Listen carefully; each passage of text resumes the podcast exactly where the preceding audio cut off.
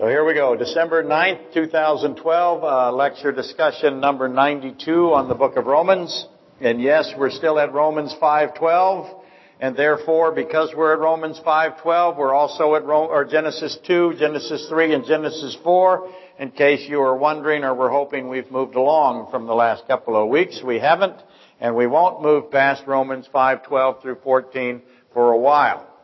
Uh, I know that's frustrating. Uh, people hope that I move along quicker than I do, and I'm sorry for that, but as you know, not really. I'm not really sorry for that. That's a fake, not really, really sorry, or whatever that is. Anyway, the reason I keep repeating Romans 5:12 and Genesis 2, Genesis 3, and Genesis 4, it's not on the board, but just let me say it again.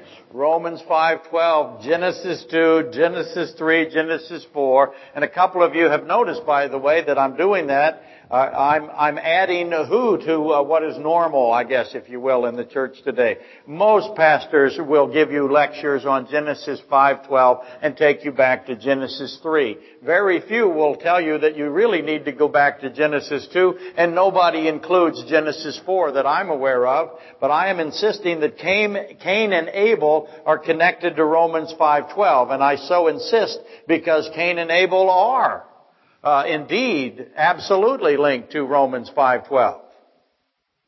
Through one man, right? Sin entered the world and death spread to all because all sin. Romans 5:12 my truncated version. That verse has contained within it the purpose or the necessity of the virgin birth, which we won't be celebrating in the never mind.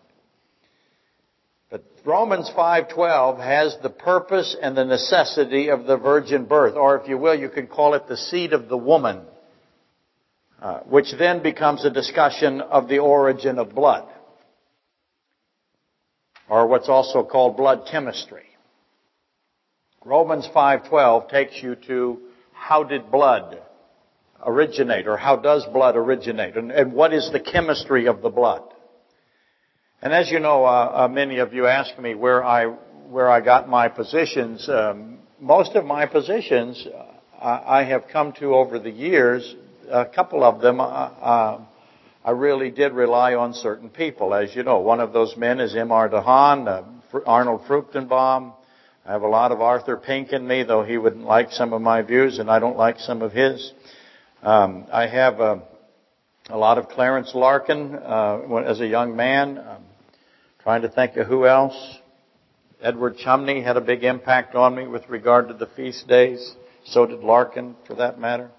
But when it comes to these kinds of issues uh, with regard to the blood and uh, types of Christ, uh, for example, in the Old Testament, uh, M.R. DeHaan, as a young man, his radio program, as a young boy, I take it back, uh, his radio program was pretty much all you listened to uh, if you were listening to Christian broadcasting. So he's had a profound impact. Not the sons, of course, of him, but, his, but M.R. DeHaan, who died, I think, in the mid 60s. So, uh, I remember as uh, hearing it, and at the time, going back to what I said in the announcements, everybody in the church knew this stuff when I was a young man. And no one I don't remember anyone being surprised by it or arguing over it, and, and but now it's gone. So Romans 5:12, just I've lost track of myself a second. Romans 5:12 is about blood and the necessity of the virgin birth, which is about blood. The whole reason you have a virgin birth is because of the blood. The man's role in the blood, if you will. It's obvious, I hope, to you that we have a virgin birth and, and, that the man is eliminated from the process there. Well, why is the man eliminated from the process? Should be the first question. I, again, that was just elementary. That was Sunday school material taught to young children. And now it's almost completely absent. It's very frustrating but the man is eliminated because of blood, because of blood chemistry, because of how the blood process originates in humanity or in human beings. And so that's why Genesis 4, Cain and Abel has a relationship to Romans 5.12. Romans 5.12 takes you to the virgin birth. Virgin birth is about blood. Uh, uh, Cain and Abel is about what? Fundamentally, Cain and Abel, Genesis 4, is about blood. chemistry. Cain and Abel, Genesis 4 establishes the principle of blood sacrifice only. You can't have any other sacrifice but a blood sacrifice. And that naturally and logically flows from Genesis 2 and 3. Now, admittedly, some very prominent uh, professors at the very prominent seminaries vehemently disagree with me, the ranting idiot. Uh, and those professors and those and that those people who have the contrary doctrine to that, they insist or assert that Genesis 4 is, is not about blood at all. Cain and Abel has nothing to do with blood at all. It is about the mind or the heart, if you will, of Cain. That is by far nowadays the predominant view in the seminaries and in most of the churches. The blood view that I have um, uh, has lost its position. So I'm disagreed with by them that say that it is the mind or the heart of Cain and not the sacrifice, and not about the blood sacrifice at all. The blood sacrifice, or the contrast between the blood sacrifice of Abel and the bloodless sacrifice of uh, of uh, Cain has no no no issue at all here. And they also are the people that have this view, by the way, almost universally fail to include the progression of Genesis 2, Genesis 3 to Genesis 4. They treat Genesis 2 as if it is separate, Genesis 3 as if it is separate, and then as Genesis 4 as, as, as, as if it is completely separate from Genesis 3 and Genesis 2. Genesis 3 culminates with Adam and Eve being covered by something. What does it, that's the climax, if you will. That's the whole point of Genesis 3. This, this culmination of Adam and Eve being covered by something. What were they covered by? Blood. And then we have the protection of the tree of life. That is the culmination. That is the final chapter, if you will,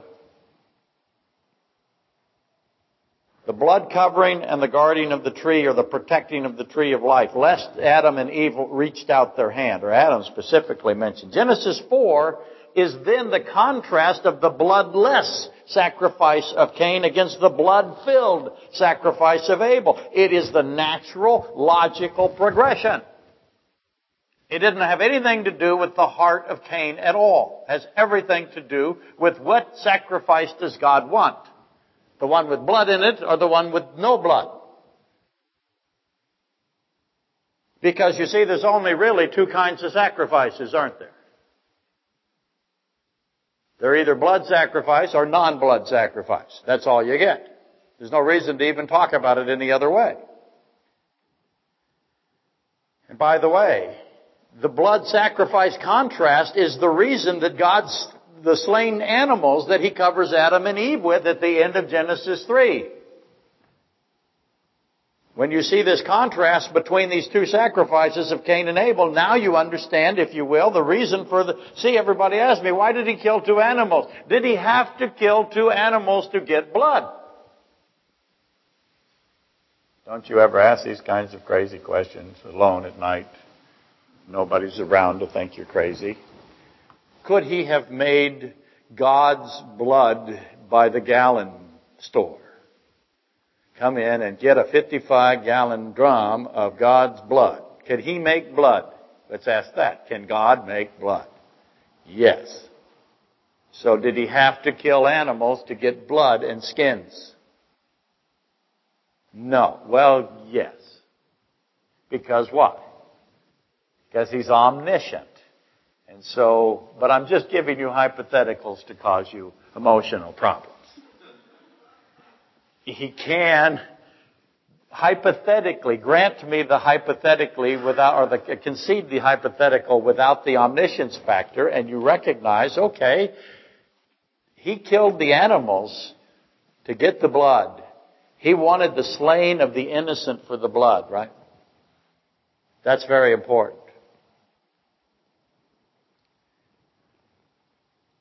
But so you get the reason for the slaying of the innocent for the blood. It's not just the blood, it's also the innocence. God will only accept an innocent blood covering. Nothing else, not any other thing he will accept but an innocent blood covering. The blood must be innocent. What's that mean? Sinless, guiltless. He will accept innocent blood covering. He will not take a garment of figs or a garment of, of anything else, a raiment, a covering of anything else but innocent blood. That's how it works. That's why he does what he does in Genesis 4. After he just did that in Genesis 3. So how could you possibly say Genesis 4 is not about the blood covering when all it is about is the blood covering? It drives me crazy. And I become what? The ranting idiot, yes. You know the answer to those kinds of questions now almost immediately. I don't know if that's good or bad. I will assume it's good. Don't tell me otherwise. Anyway, those who will not and cannot or won't or whatever recognize the blood context of Genesis 2, 3, and 4, all we can do is set them aside. Bless their hearts. They are whom um, um, Mr. DeHaan, to give quote him again, I hope I'm quoting him, he, he said of them, they are miserably wrong. And it is love to tell them so. I agree. Needless to say, uh, those folks, uh, those the, the, the vaunted professorial or professor, uh, the professors, they don't particularly like me for saying so, that uh, they are miserably wrong, but it's my job to say so. Ezekiel 3:16 through 19, so I say so. And again, Genesis 2 is also about blood. And more on that later. Blood, blood, blood. That's what you get, Genesis 2, 3, and 4. But considering, by the way, that we've undertaken the seed of the woman, the virgin birth, in uh, Matthew 1, 22, 23, because the seed of the woman is the virgin birth. You, if you wish, you can interchange them. Matthew 1, 22, 2, 23. Let me repeat that. And both the seed of the woman and the virgin birth are both blood-centered studies foremost. That's what they are. You sh- certainly the virgin birth is blood centered. The seed of the woman, I will also say, is blood centered. They are almost identical in that respect. You should at least for today be fully aware that we study and believe something as Christians. We study the gospel and we study, study the scripture and the, or the, or the Bible, if you will, as a whole. Uh, the gospel, the truth of the Bible, the truth of scripture, and the gospel uh, and the Bible or the scripture is, is one thing, if, if nothing else. It is a book about blood. The Bible is a book of blood without dispute. That is all that, it should have been, might, I have a black one. You should have a red one. They should all be read because they are a book of blood. And the Bible proclaims not only is it a book of blood, but it is a book of something about that blood. It is a book of, it is a living book. It's alive. It is the only book ever of, of which it is said that it claims to be alive. And the life that is in the Bible is what? Let me tell you, the life that is in you, Leviticus 17:11. The life is in the blood. Let's just, uh, let's just take uh, the Bible aside for a second and focus on the human body. Our life is in our blood, and our blood does what? Blood is unique. What's it do that nothing else in your body really does? Everything else in your body has a fixed location, but not what? And now, again, uh, blood as opposed to secretions. I secrete things. That's not blood. That's a product. Blood circulates through your body. It moves. It runs through your whole body. The blood that is described in scripture is the circulation in the Bible.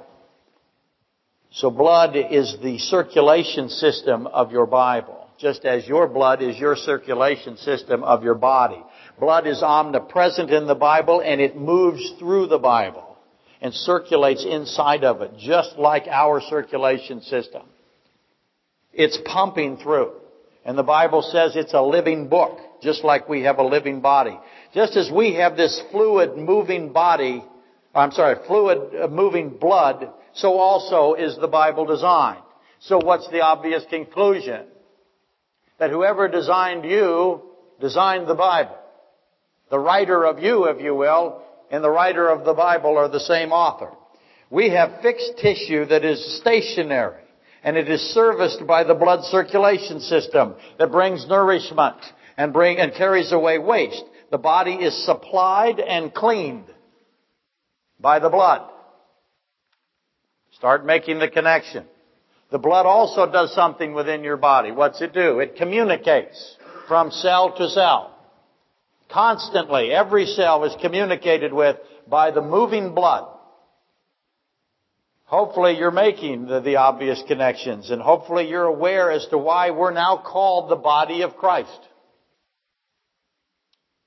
He wants to make sure that you know that you are part of a body and there is communication to you and to everyone. We are little cells, if you will, and the blood is moving to us and through us, cleansing us and carrying away waste.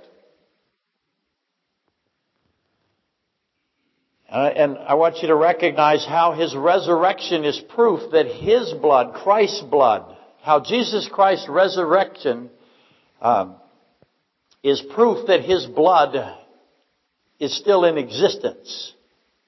And that, by the way, tells us that uh, our eternal life is sound because it's dependent upon his blood. As his resurrection tells you that his blood is still in existence, that his blood is pure life blood, that it could not and did not go into corruption. Every drop of his blood still exists today. It could not disintegrate. It's different from our blood. What made it different? The virgin birth process demonstrates that it's different, by the way. And hopefully you can see if your blood or my blood fails to reach the cells of the fixed tissue, what happens to those tissues? They die. If I don't have the blood touch the tissues, the tissues die. If the blood doesn't get to the cells, the cells die. If the blood doesn't get to us, what happens to us? We die. Tissues quickly die. So a mere shallow study of the flowing of blood through the pages of the Bible, Bible, blah, blah, blah, blah. Bible is a contraction of blood and Bible. I should patent it. If you just take a little bit of time and you study how blood flows through the pages of the scripture, and then you take the same amount, a little bit of time, correspondingly study the flowing of blood through the human or an animal body, you're going to immediately recognize and conclude that both the Bible and the body are the same person uh, who designed them. It's, it's cannot be explained any other way. And that's something that no biology class ever even discusses or ever, ever will discuss. It just won't happen. The churches don't discuss it. Let's do a little survey.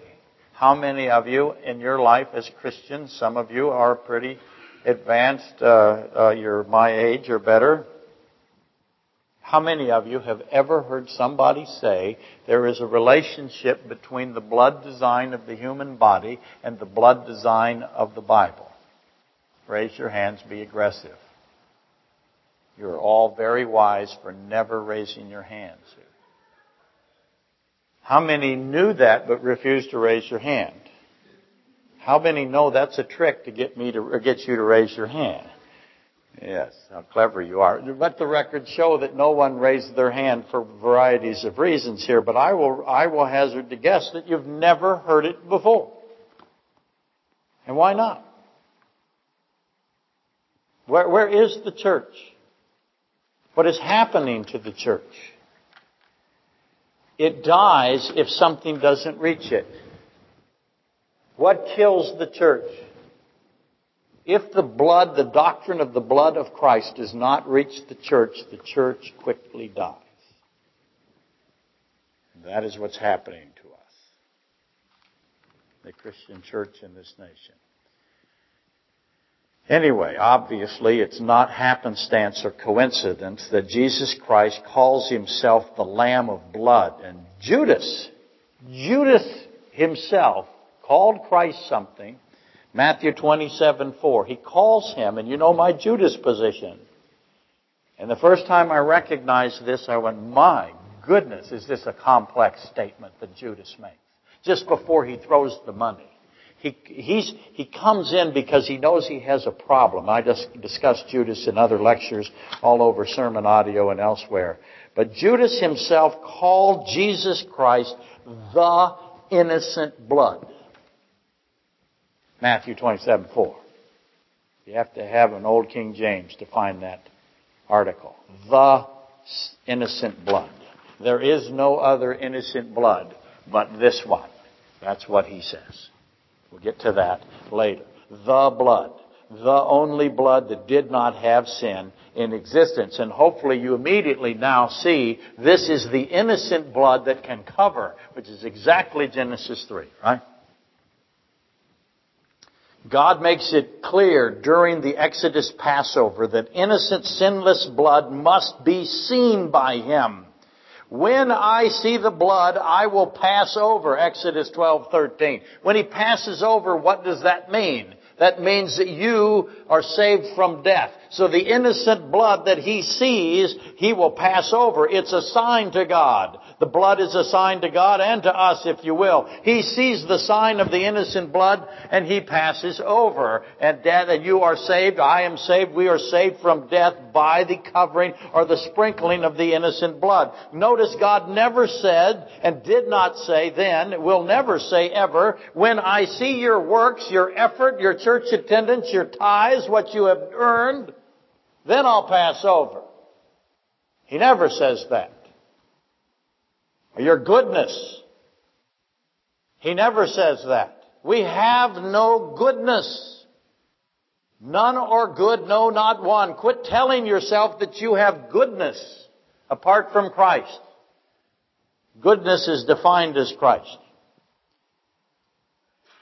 He passes over when he sees the innocent blood. He says it as plain as he can. Then and only then he passes over. Without the blood there is no life. The life is in the blood. How many times must he say it? Over and over he says it.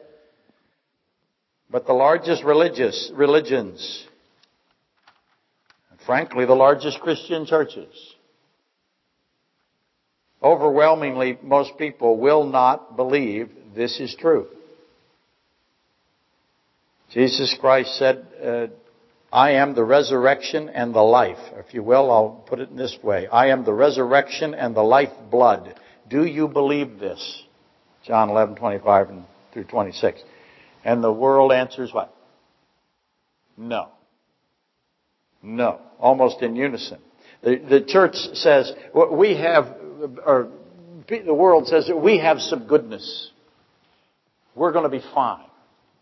We can overcome our poisoned blood with our rules and our laws and our memberships and our traditions and our ceremonies. That's what's going to save us, they say. And, uh, and that's a big really.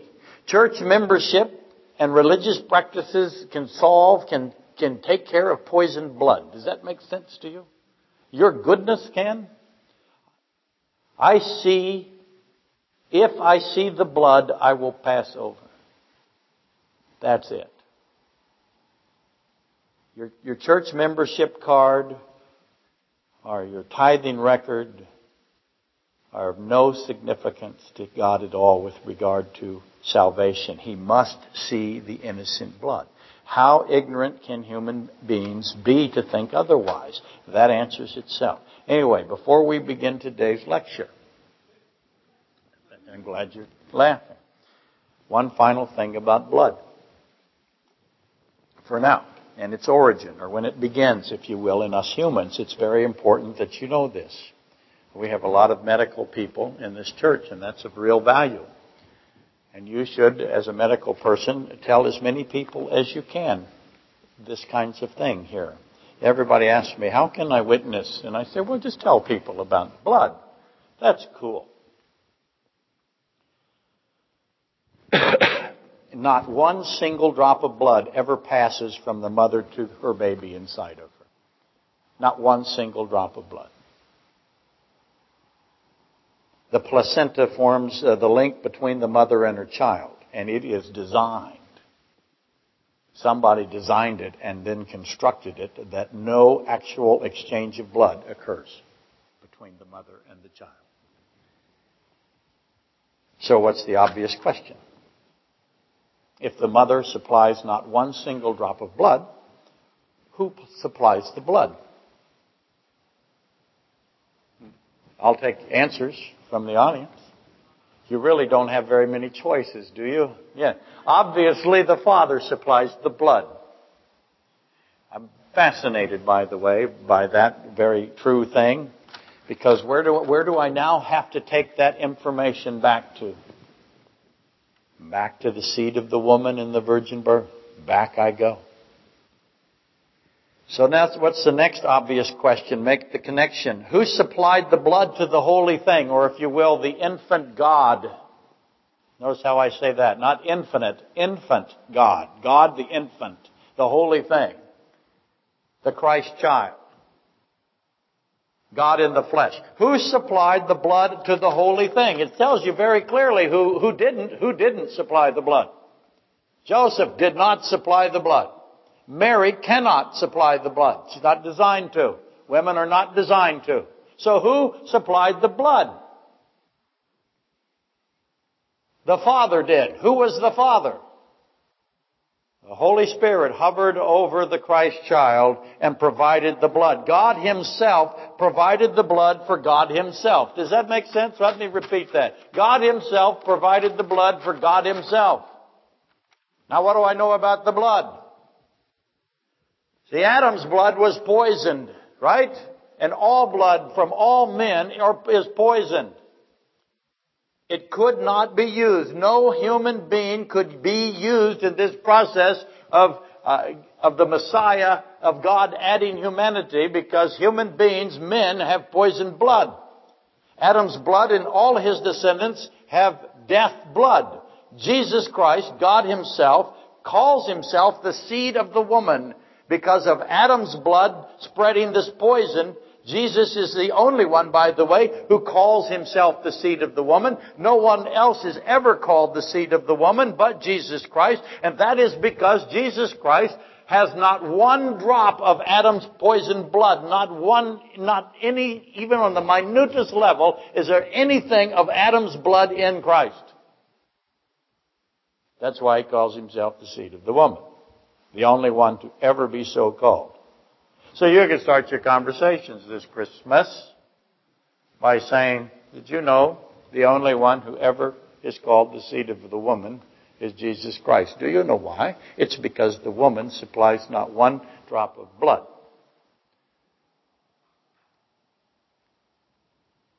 And now, by the way, we have to address the difference. I'm not writing on the board because I want to make sure I get through today.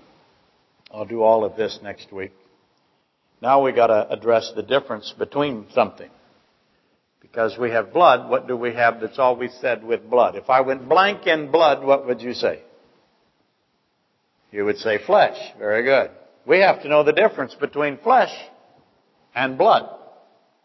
What is the difference between flesh and blood? See, I, I put flesh in one column and I put all the characteristics of flesh. I put blood in the other column and put all the characteristics of blood. Poison blood poisons flesh. What does living blood do?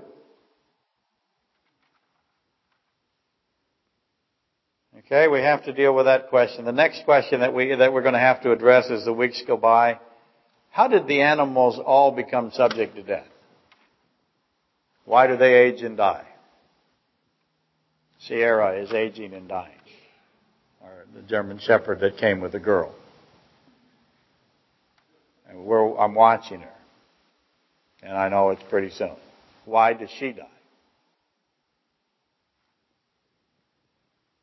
Why do animals die? How did the animals begin to die? The exact process of animal death, the origin of it, the, anatomy of animal death.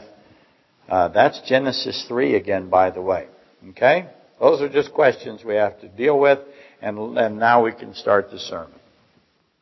Got plenty of time. Last Sunday, I ended by asking about Eve's two requests. For those of you who are not here, I have the position that the now dying woman, having eaten from the first tree, had come back to the federal head, uh, the second king of Eden, the first Adam, and she brought the poison with her. Oh, we should probably uh, read that together. Let's do that. We've got some time, so we will. That'll help you, I think. Genesis uh, 3, 4 through 7. It's not very long. Let me read it, and you guys can follow along. And uh, this is, by the way, I can't say this enough. This is such a complicated, uh, uh living story with blood flowing through it. It's amazing. You can't even function you, you got to go one word at a time. Eve says something to the serpent or to Satan. She said, uh, "You shall not eat of it, nor shall you touch it, lest you die," which isn't exactly what God said. And when the serpent heard that, he knew what to do. She had made a mistake right there. And he pounced on it. Then let me put it this way. Then, after hearing her mistake, the serpent said to the woman, You will not surely die. God is a liar. That's what he's saying there. You will not surely die. If God is a liar, by the way, what's the problem we now have? If God has sin in him, what, what's the problem we have? We have no innocent blood. There's no source of innocent blood now. Because he can't even supply innocent blood, can't he? He cannot be the Father. Then the serpent said to the woman, You will not surely die, for God knows. God knows you won't die. For God knows that in the day you eat of it, your eyes will be opened, and you will be like God, knowing good and evil. So, when the woman saw that the tree was good for food, that it was pleasant to the eyes, and a tree desirable to make one wise, so there's three things there, she took of its fruit and ate. Four if you count the last one. So you break that verse down into, the first half of that verse into four parts. We'll do that. She also gave to her husband with her, and he ate. That is the fifth part, and it is, by the way, uh, uh, I'll get to that in a minute. Then the eyes of both of them were opened, and they knew that they were naked, and they, they had knowledge by the way of something, and it is nakedness. So what is nakedness to God in the context? And they knew they were naked, and they sewed fig leaves. Why fig leaves? They could pick anything.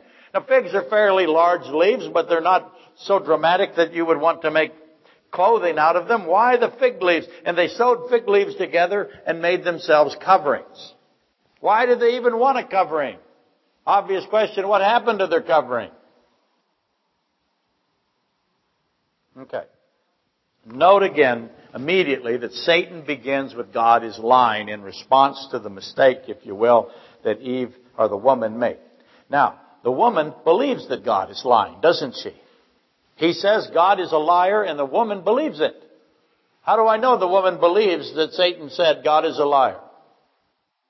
Because she goes for the tree, right? It's an if then or a, or a, it's just a natural progression again. As soon as she concedes that God is a liar and believes that Satan is telling the truth, how did he convince her, by the way? that she wouldn't die. We'll get to that as, uh, as time goes by, but she's convinced of it. She believes that God is lying. How long did this take? How long did this argument go? How long did it take her to do it? How fast was she convinced? That's important. Also notice that there are two eating events. The woman has an eating event, for lack of a better way to describe it. I've described it this way for a while, so Till somebody gives me a better way of describing it, we'll call it an eating event. The woman has an eating event. Who witnesses her eating event? Satan does, or the serpent. The woman has an eating event with the serpent, and then the first Adam has an eating event with the woman. She's at both eating events. Satan is at one, Adam is at the other.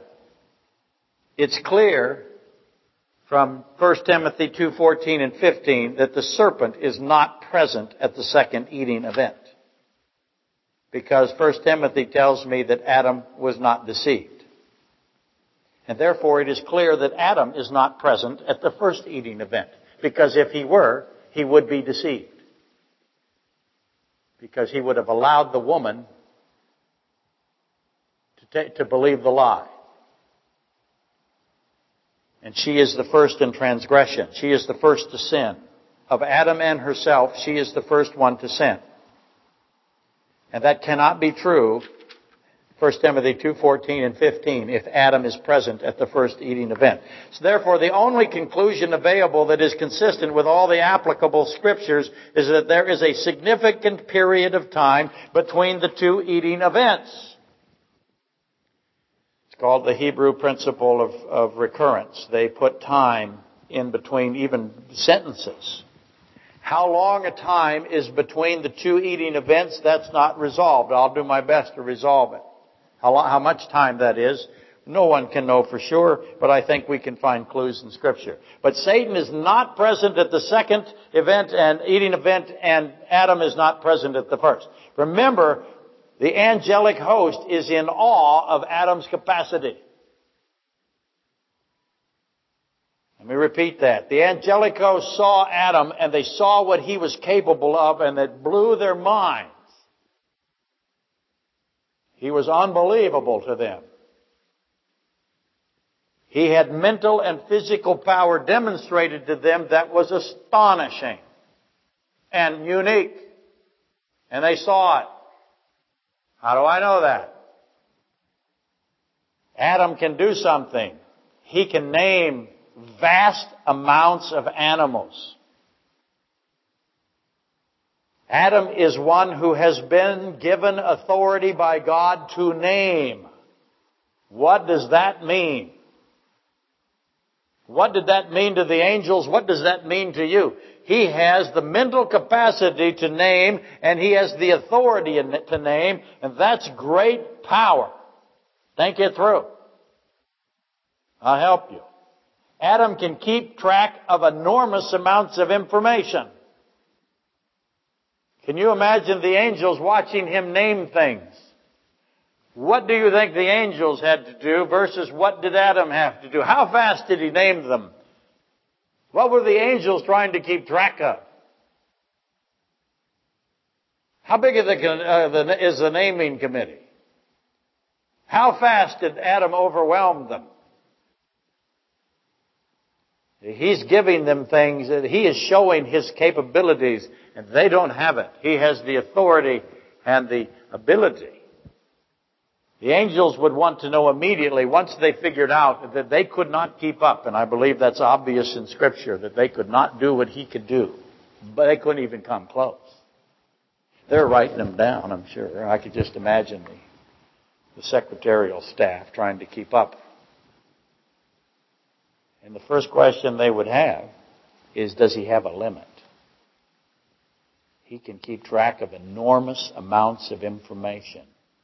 Who else can keep track of enormous amounts of information?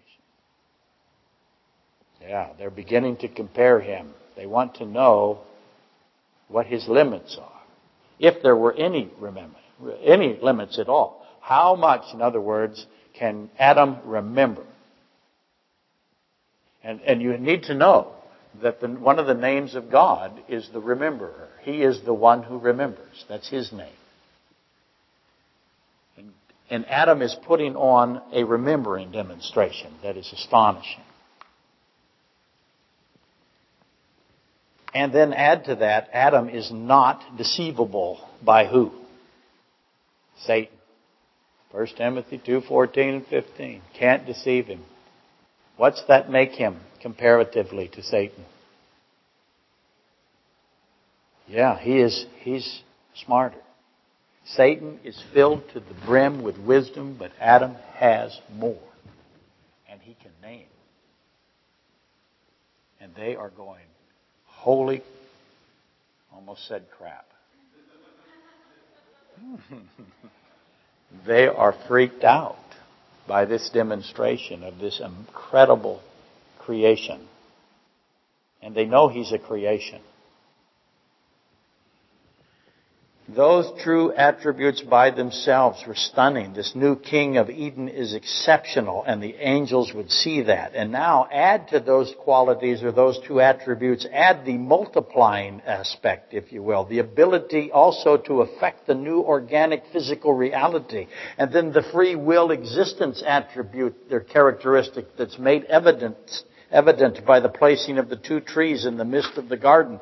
And now you have this totality from the, that, that from the angelic host perspective is, is incredible. And they have to say all of this has to be something. From their perspective, they're going to, because this isn't how it works, because um, all of this is from God's perspective outside of time, but from their perspective inside of time, they have to see this amazing creation, this Adam thing that can do this stuff. They have to see him as a response to something. What do they have to think he's re- God's response, if you will? Poorly said, theologically unsound to say it that way. But what do they have to see Adam, this, this amazing person They can do stuff? Satan is not smarter than him. What do they think he is? He's the new king. Who do they think he's the king over? They got to think he's the king over them. And they got to think that it's a response to their chaos and ruin that has resulted from the satanic rebellion. Adam's abilities are connected to the fall of the angels, and therefore they are connected, or his abilities are connected to the first lie of Satan. So, set that aside for a while. The woman leaves Adam, goes to the two trees, is confronted by Satan, takes the poison. Now she knows she's dying. She leaves Satan, takes the evidence of her death with her, and returns to the first Adam. And I've said on many occasions that Adam was uh, very well prepared for this. He has to be. He, he's Adam. He has more wisdom than Satan. He had thought through what he might have to do, I am sure. And this is not a man who was taken by surprise. He had a plan and he discussed it with the woman. If he didn't discuss it with the woman, remember a few weeks ago I said, why didn't he tie her up and throw her in a pit and just box her in and never let her out? Why not? Because he loves her. He has no sin at this point. Love is not control. He knows she has free will. He knows he can't control the free will. Let that be a lesson to you husbands and a lesson to you wives. You cannot control the other one's free will. You can't stop trying. You can influence them. That's the old, the old, uh, I was listening again. I, I, listen, as you know, to Dennis Prager. I, I like Dennis Prager. He's not a doctrinal uh, person, but um, um, he says things that are interesting to me, so I enjoy listening to him. And he said, um, complaining won't work. If your plan to control somebody else's behavior is to constantly complain to them, that won't work.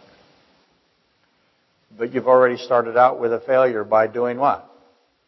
Thinking you're going to control their behavior. If you think you can control their behavior, then you're not loving them. You're trying to control them. Controlling them is not loving them. It's weakening them. You're making them a boneless chicken. Anyway, that was just for those of you who say I never do any marriage application things.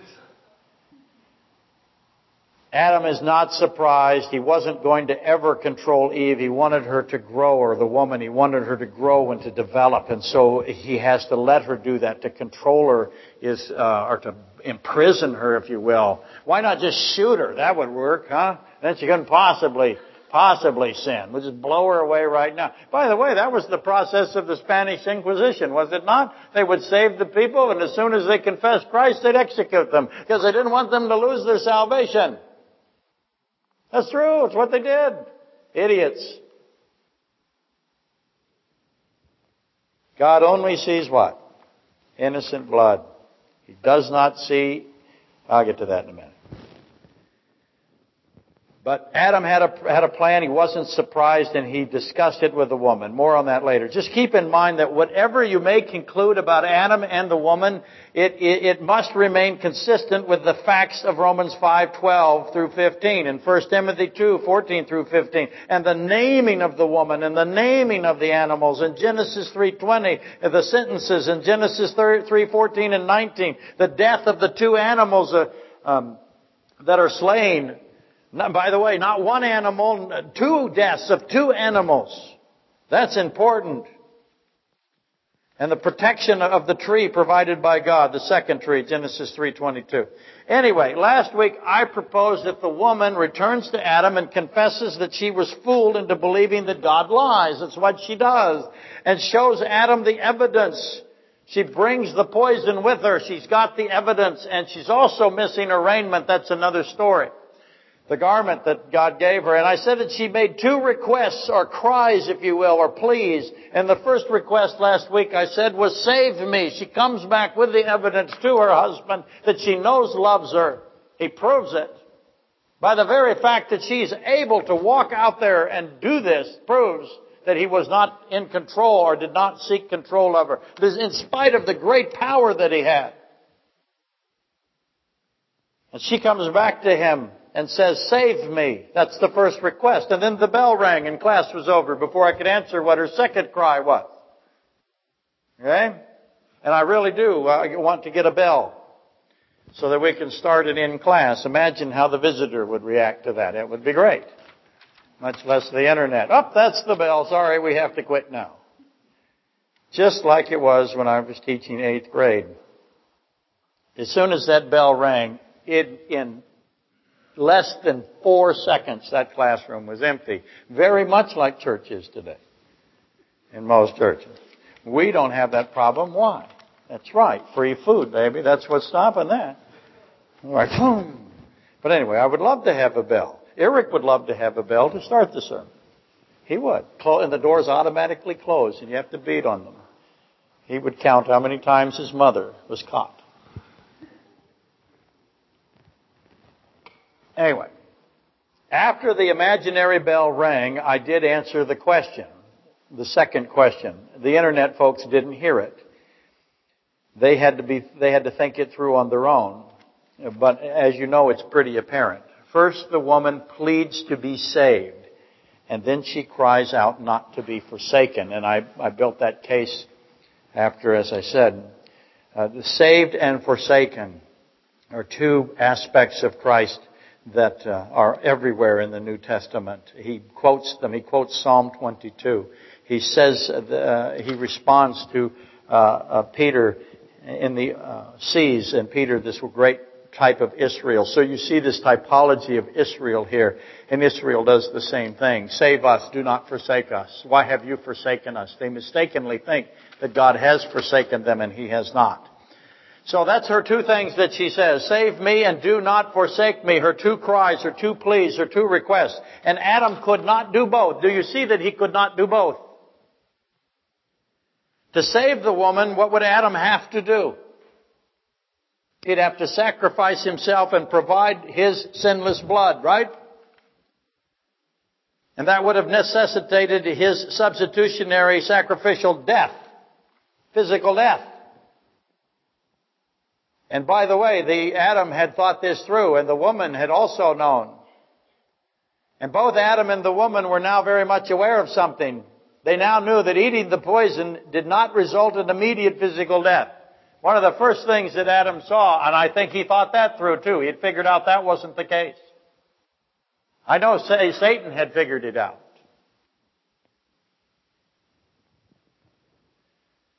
Adam and Eve are now very much aware that the poison wasn't immediate. It wasn't a black mamba. There was time involved. How much time now would be on the table? How much time does, does Eve have, or the woman have? If I eat from the fruit, how much time will I have? Is there a difference between the two of us? All of that had to be dealt with. And again, Satan had figured out uh, this, that there wasn't immediate one-step death, physical death. And he used that to deceive the woman. Satan knew that what that second tree was about. I believe Adam knew what the second tree was about. There had to be time to get to the second tree. How much time we don't know. Now we know. How long did, did Adam live? 930 years. How long did Eve live? Long, long time. Maybe more, maybe less, but pretty close to a thousand years. Eating from the tree did not result in immediate physical death, but it did result in immediate spiritual death or separation. Now you're in a discussion of what does death mean to God? How does he define it? Something that uh, Satan, by the way, had already experienced. So that's how I figure that he knows it. How much time remained, again, is now an issue. I submit that Adam also anticipated the possibility of time being on his side in a sense because he knew God very, very well. And this is a brilliant, brilliant man. A deep thinking man that, that understood things that we'll never understand. Because he knew that God was a God that was love filled and that God always gives time to the dying, doesn't he? He would figure that out. Because that is what God does. But now the question of how to uh, how to not forsake the woman remains with the uh, remains the immediate crisis to deal with. If Adam abandons the woman, she will eventually do what? She's deceivable. If she's deceivable once, she's deceivable twice. What's she going to do? She's going to go to the second tree and die forever. He cannot forsake her. Or she's going to die forever. Therefore, his ability to provide his blood is a problem. Can you see how that is so? If he dies and gives, gives her blood, she, he forsakes her, doesn't he? If he joins her in sin, she doesn't have an antidote, if you will. If Adam dies as a substitute, what would the woman do if she had new life now? If she had new blood, got a blood transfusion, what does she do now? By the way, how's her flesh affected? I gotta define flesh and blood. But let's just uh, grant the hypothetical again. If Adam dies as a substitute, uh, and the woman has a blood transfusion and she's okay, but she's now alone, she's forsaken, does she return to the tree of death? Will the lab chase the ball into traffic? Yes, the lab will. How many times? Every time. Will the woman go back to the first tree if Adam abandons her or dies for her? See? See the problem? How does God, by the way, render the tree of death impotent? He does. And only God can save, by the way, and give life. We'll get to that in a, uh, permanently save would be the right way to put it. Only God can eternally save. A created being cannot eternally save. You see, I made that comment last week. The Savior, the eternal Savior is Christ. Adam at best could be what? Temporary Savior. Is there such a thing as a temporary Savior? Now I'm going to destroy once again your eternal security view if it is contrary to eternal security. There is only one definition. Salvation must be permanent in order to be salvation. If it isn't permanent, you never had salvation. You have something else, but it's not salvation. Salvation has to be permanent. The definition of salvation requires it to be permanent. It has to be salvation. There is no such thing as temporary salvation. That is just something that's temporary. It isn't salvation. Just like existence requires free will to be existent. Life as defined by God is eternal. Temporal salvation is what? Or temporary salvation is what? It's death. Think it through. Let's rise and be dismissed. Musicians, come forward.